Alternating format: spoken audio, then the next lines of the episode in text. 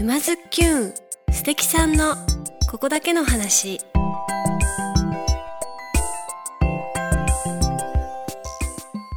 皆さんこんにちは。沼津きゅんナビゲーターのまゆかです。静岡県沼津市よりお届けしているこのポッドキャストは人生を楽しむクリエイターにリレー形式でインタビューしております。今回はいつものリレー形式で株式会社エムズプランニング代表取締役栗田明彦さんインタビュー第2弾です。それでは早速どうぞ。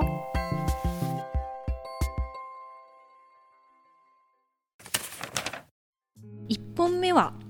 えー、医療を志されたきっかけからですね放射線技師と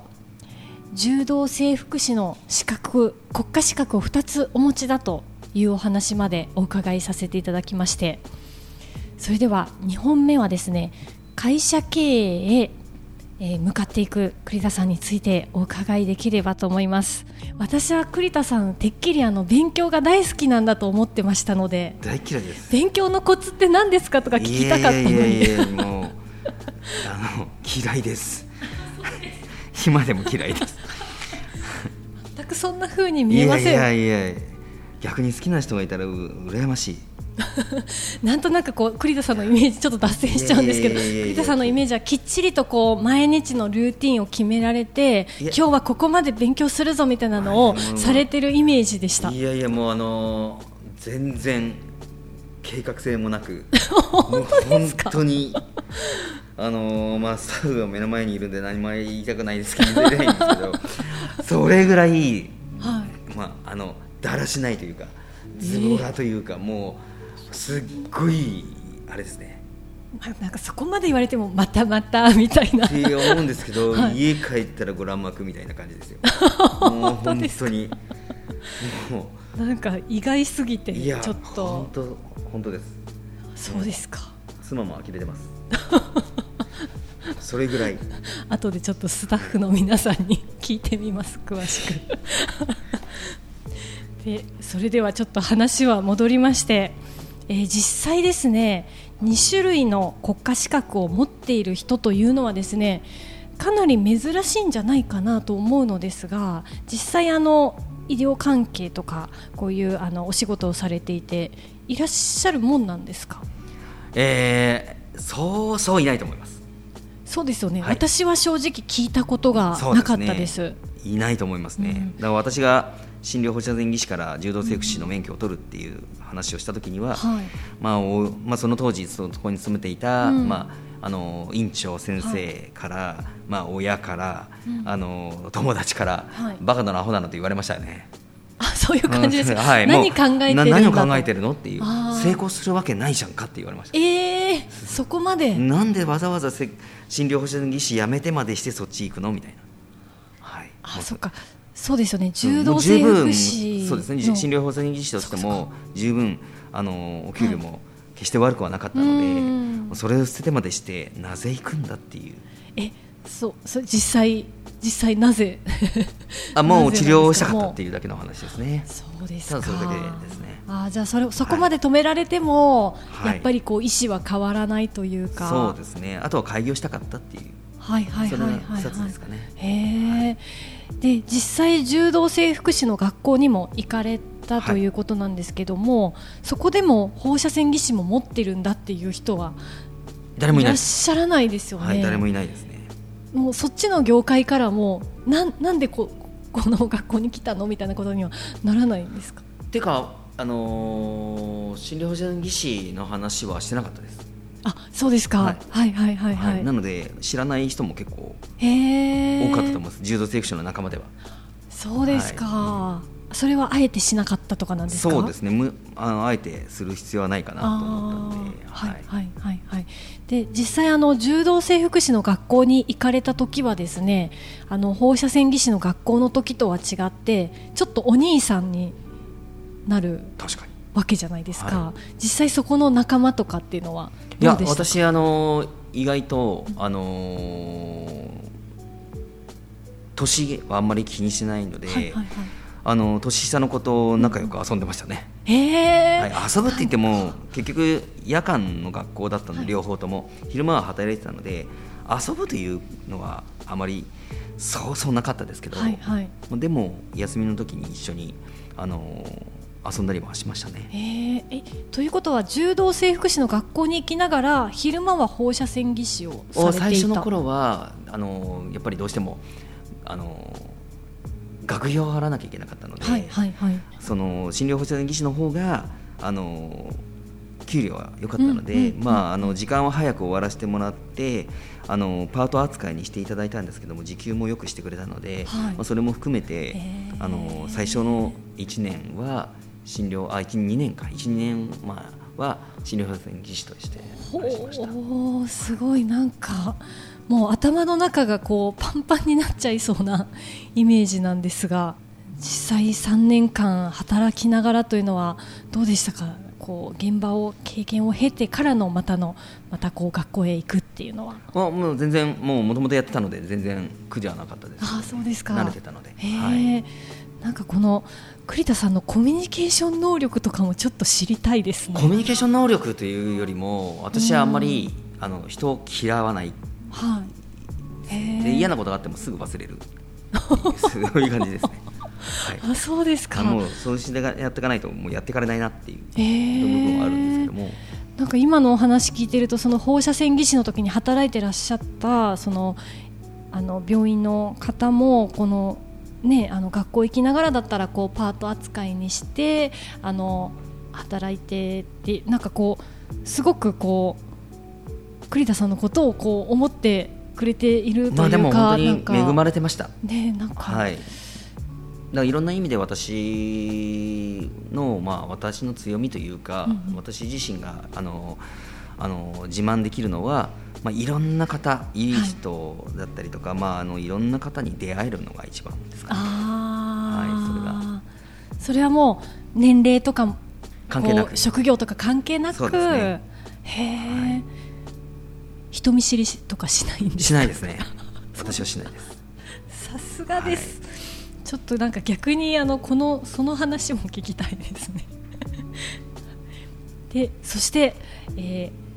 実際免許取得後、えー、取得後、えー、整骨院開業ということなんですけど、取得後すぐ開業されたいや、えー、取得してから千葉の方で、はい、えー、もう毎日150人から200人ぐらいような患者さんが来るような接骨院にあの修行に行きました。え一日そんなに？一日それだけ来るようなところでしたね。えそれはこう大人気ということなんですか？だったと思いますね、はい、そこで修行ということは結構大変な？そうですね。その時も大変でしたね。もう本当にあの治療っていうもの自身が、うんうんうん、まあ、本当にどあのどういうものか最初はねわからない状態で入っているので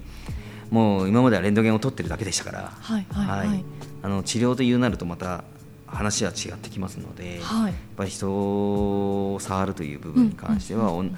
写真を撮るのも触るんですけども、うん、ただやっぱり直すという部分では全然違うなっていう。はい、実際あの最初の患者さんとか覚えてらっしゃったりするんですか？あのまず最初に覚えるのは、うん、あのまあ治療なんですけども、うん、あのマッサージができるように、はい、あの指を鳴らすことから始まるんですけども、はい、それがとにかく親指が痛くて、はい、でもう一番最初に入ったのはもうおばあさんの方なんですけども、もう今でも覚えてますけどもね、はい、もっと長くやってってよく言われましたけど。あそうですか、はい、なんか嬉しいですね。えー、嬉しいんですけど200人近くいるので あのなんずっとやるわけにもいかないんで、あの先輩の、えー、先生に怒られましたけどもね。あそうです何分やってんだみたいな。あでもそれくらいこう親身に一人ずつ向き合ってらっしゃ親身っていうかもう本当にあの言われるともう最初なんで、うん、やらなきゃっていうようなそういう感覚でしたね。かそして2006年6月緑が丘ハリキュー整骨院を沼津市岡宮に開業されます、はい、でこれはあのえー、この場所に開業された理由とか理由はですね、はい、あのとにかく周りに高校がある、うん、高校が近いところにどうしても開業したかったんですね、は？い、それはなぜかというと、はい、学生さんの治療したかったんですねぱりスポーツをやっている子たちがまあ、捻挫をしてやっぱりあの肉離れをしてとかそういうような、あの子たちがもし、ね、いればそういう人子たちをたくさん見たいなっていう。あはい、でも実際私高校の時もいましたね。あの膝に膝の手術しちゃったから膝に水溜まっちゃったからとかなんかいう理由であの部活引退強制引退させられちゃったとかこういう子とかなんかいっぱいいました、はい、なんか肉離れが原因でとか、ね、障害の子たちは今でもたくさんいますので、はい、まあ、そういう子たちを見たかったんですね。はあ。で実際あのこの緑が丘ハリキュー整骨院では高校生たちが。もう本当に小中高生の学生の子たちはすごく多く来てくれました、小学生からはい小学生も来てくれてえー、それは部活で、まあ、小学生の場合はあの例えばバスケットの少年団に入ったり、はい、あの野球少年団サッカー少年団に入っている子たちも結構いましたので、はい、まあ、そういう子たち、まあ、今でもいますけどもそういう子たちが結構あの紹介で来てくれました、はい、ちっちゃい子っていうのは怪我しやすいとかあるんですか？結ちっちゃい子だから怪我をしやすいっていうのは、うん、特にはそういうのはないんですけども、はい、やっぱり一番怪我しやすい子たちっていうのは体が硬い子たちがやっぱり体が硬い。体が硬い。へえ、はい、体が硬いと怪我ってなんか全然関係ないように思うんですけど、えーとですね、体が硬いっていうのはやはりその例えば筋肉も、まあ、ゴムと一緒なので伸び縮み当然するんですけども、そういう伸び縮みができるあの柔らかいゴムの方が当然あの動きもいいですし、体が硬いっていうのは筋肉が硬いっていうのと同じなので、まあ、体が硬いって部分で筋肉が硬いとやっぱりそのそこに負荷がかかって、まあ、リスク怪我のリスクが高くなるっていうことですね。じゃあ普段からこう柔軟性をそうですね。絶対もう柔軟性はあった方がいいと思います。そうか。だから大人になってまた怪我しやすくなっちゃったそうですね。だからもう本当にいつもやっぱり柔軟できればいいんですけども大人になると柔軟なんてほぼする人いないと思いますので、へえ、はい、そうかそうか。で実際、えー、そこからですね2年経ちましてえー、2008年にエムズプランニングとして、はい、えー、また会社を立ち上げられるということです、はい、そうですかね。は